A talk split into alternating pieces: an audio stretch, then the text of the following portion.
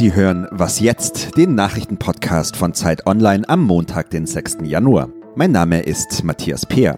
Wir sprechen heute über den Filmproduzenten Harvey Weinstein, der in New York vor Gericht steht. Außerdem gehen wir der Frage nach, ob nun wirklich ein Krieg zwischen den USA und dem Iran droht. Und um die Eskalation in der Golfregion geht es jetzt auch in den Nachrichten. Nach der Konfrontation mit dem Iran droht US-Präsident Donald Trump nun auch dem Irak. Dort hat das Parlament am Wochenende die Ausweisung der amerikanischen Truppen gefordert. Trump zeigt sich darüber empört. Er hat nun für den Fall eines Rauswurfs der 5000 US-Soldaten Sanktionen gegen den Irak angekündigt. Diese sollen so stark sein, wie es das Land noch nie erlebt habe. Außerdem verlangt Trump von der Regierung in Bagdad die Rückerstattung einer Milliardensumme für den Bau von Militärstützpunkten in dem Land. Der Film Once Upon a Time in Hollywood von Regisseur Quentin Tarantino hat den Golden Globe als beste Komödie gewonnen. Als bestes Drama wurde der Kriegsfilm 1917 ausgezeichnet. Der Schauspieler Joaquin Phoenix kann sich über den Golden Globe als bester Hauptdarsteller in einem Drama freuen für seine Rolle in dem Film Joker. Als beste Schauspielerin in der Kategorie wurde Renée Zellweger für ihre Verkörperung der Show-Ikone Judy Garland ausgezeichnet. Redaktionsschluss für diesen Podcast ist 5.15 Uhr.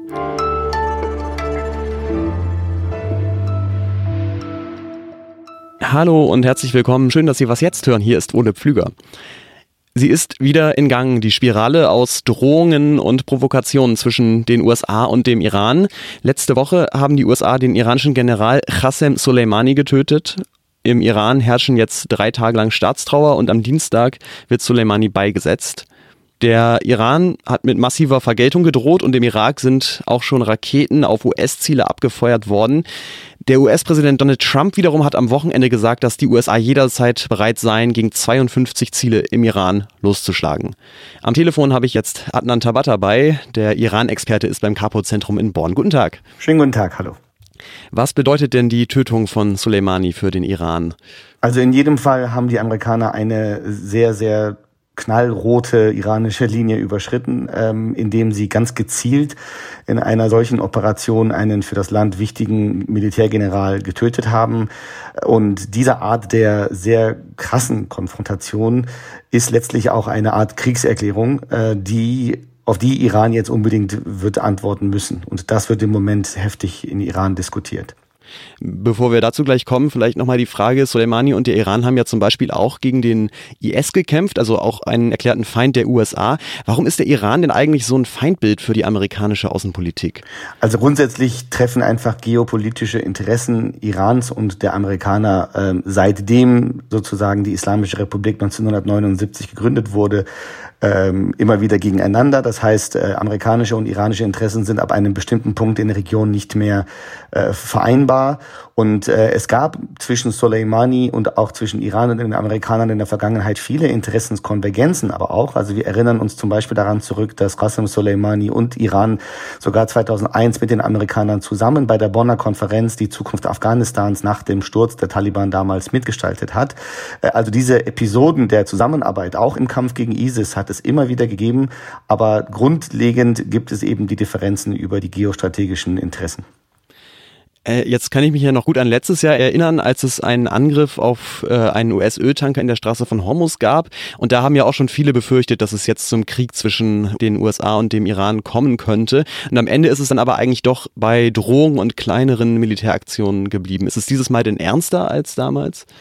Ich denke, dass wir uns grundsätzlich äh, im, in der heutigen Zeit ähm, mit 2020 äh, ist, bedeutet Krieg etwas anderes als zum Beispiel noch 2002 und 2003, als Afghanistan und Irak ähm, äh, angegriffen wurden von den Amerikanern. Krieg bedeutet heute, dass es auf verschiedenen Ebenen Konfrontationen gibt. Das passiert in dritten Kontexten, wie zum Beispiel Irak und Syrien, Jemen, Afghanistan. Das ist alles denkbar und all das kann nur immer weiter eskalieren. Das ist, denke ich, die Gefahr, die solche Aktionen mit sich bringen Wir werden irgendwann eine Antwort Irans sehen. Das wird auch nochmal eine weitere Eskalationsstufe sein. Ansonsten findet Krieg eben zum Beispiel auch auf Cyberebene statt. Cyberangriffe hier, Cyberangriffe dort. Ähm, und auch der, das Wirtschaftsembargo der Amerikaner gegen Iran kann man durchaus als eine kriegerische Handlung bezeichnen. Das heißt, es gibt diesen Krieg bereits. Er wird nur anders geführt, als man das früher gewohnt war.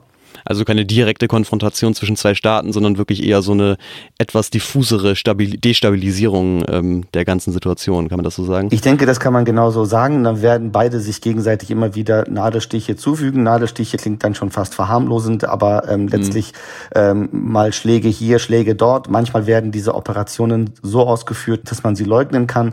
Aber so ein Angriff wie der und die gezielte Tötung auf Qasem Soleimani in einem dritten Land äh, mit offener Bekennung der Amerikaner ist eben dann die Form, die besonders provokativ ist. Vielen Dank nach Bonn, Adnan Tabatabai. Sehr gerne.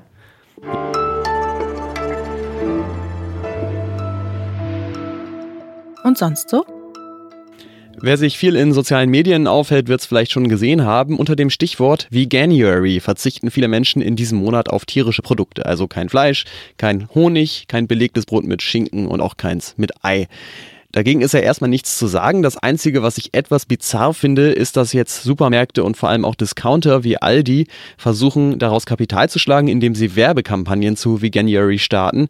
Denn eigentlich kann ja sonst Fleisch bei ihnen gar nicht billig genug sein und alle anderen Monate müssen eigentlich Meatzember heißen.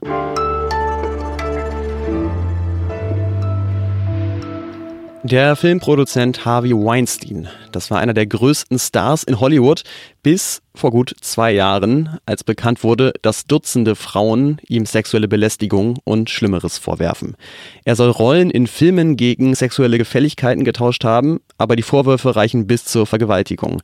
Heute beginnt in New York der Prozess gegen Weinstein und darüber spreche ich jetzt mit Caroline Ströbele aus unserem Kulturressort. Hi. Hallo.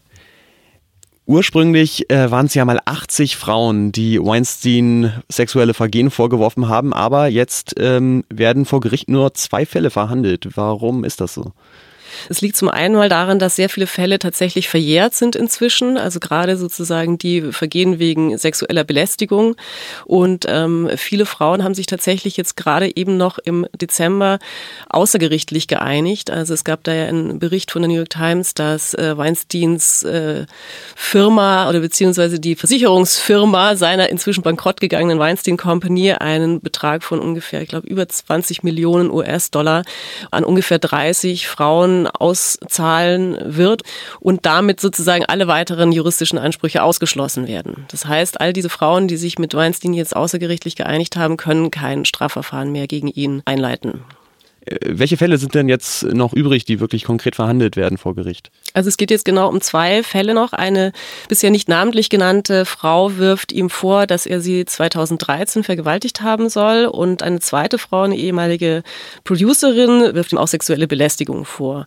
Diese beiden Fälle werden jetzt in New York verhandelt und interessant dabei ist, dass aber auch noch andere Frauen oder zumindest eine namentlich genannte Frau ähm, aussagen wird als Zeugin in diesem Prozess, deren eigener Fall allerdings schon verjährt ist und die äh, Staatsanwaltschaft erhofft sich durch das Auftreten dieser Frau eben, dass ein gewisses Muster kenntlich wird. Also ähnlich wie das im Fall Bill Cosby war, der ja vor ähm, gut einem Jahr wegen ähm, sexueller Nötigung verurteilt worden ist, auch eben zu einer Haftstrafe dass es ein System der Belästigung, der sexuellen Nötigung, vielleicht auch der Vergewaltigung gegeben hat. Welche Bedeutung hat der Prozess denn für die MeToo-Bewegung und vor allem auch für die Debatte um Sex und Macht, die der Fall damals äh, aufgeworfen hat? Das ist jetzt schon ein wahnsinnig wichtiger Punkt, auch für die MeToo-Bewegung, weil jetzt Weinstein tatsächlich sich jetzt ähm, der Anklage stellen muss. Bisher konnte er sich, wenn man es so formulieren möchte, einfach freikaufen. Es gab in der Vergangenheit äh, wohl viele Zahlungen, wenn man den äh, Beschreibungen von Ronan Farrow glaubt, wo Frauen sozusagen entschädigt wurden für das, was äh, ihnen passiert ist und was es sozusagen insgesamt bewegen wird. Darüber gehen die Meinungen auseinander. Also die beiden Autorinnen der New York Times, die den Weinstein-Skandal auch mit aufgedeckt haben, wurden zuletzt gefragt, ob sie denken, dass sich jetzt was geändert hat in der Kultur, wie man miteinander umgeht, ob sexuelles Fehlverhalten von Vorgesetzten jetzt äh, eher geahndet wird. Die waren da so ein bisschen, ja, uneins. Also zum einen meinten sie, naja, es, in der Kultur hätte sich schon was geändert. Man, man würde jetzt vielleicht genauer hinschauen. Allerdings gibt es auch nach wie vor Fälle, wo eben auch Filmindustrien äh, versuchen, Vorfälle unter den Tisch zu kehren. Und, und das große Problem ist nach wie vor auch, dass eben bisher es einfach immer nur die Frauen selbst waren oder die Opfer, die dann eben vor Gericht gegangen sind oder sich in der Öffentlichkeit gemeldet haben. Aber wünschenswert wäre natürlich, dass eben auch die Kollegen, die ähm, so etwas beobachten, die daneben stehen, eben auch laut werden und sagen, so geht das nicht oder wir haben hier was beobachtet und äh, solche Fälle eben auch melden und den betroffenen Frauen äh, zur Seite stehen. Also immer noch ein langer Weg für Hollywood, die Filmindustrie, aber auch vor allem für uns als Gesellschaft. Dankeschön, Caroline. Danke. Und jetzt sind die gut zehn Minuten auch schon wieder um. Was jetzt am Montag ist zu Ende und Sie hoffentlich auf dem neuesten Stand. Danke fürs Zuhören. Wir freuen uns wie immer über Mails an wasjetzt.zeit.de. Ich bin Ole Pflüger und sage Tschüss bis zum nächsten Mal.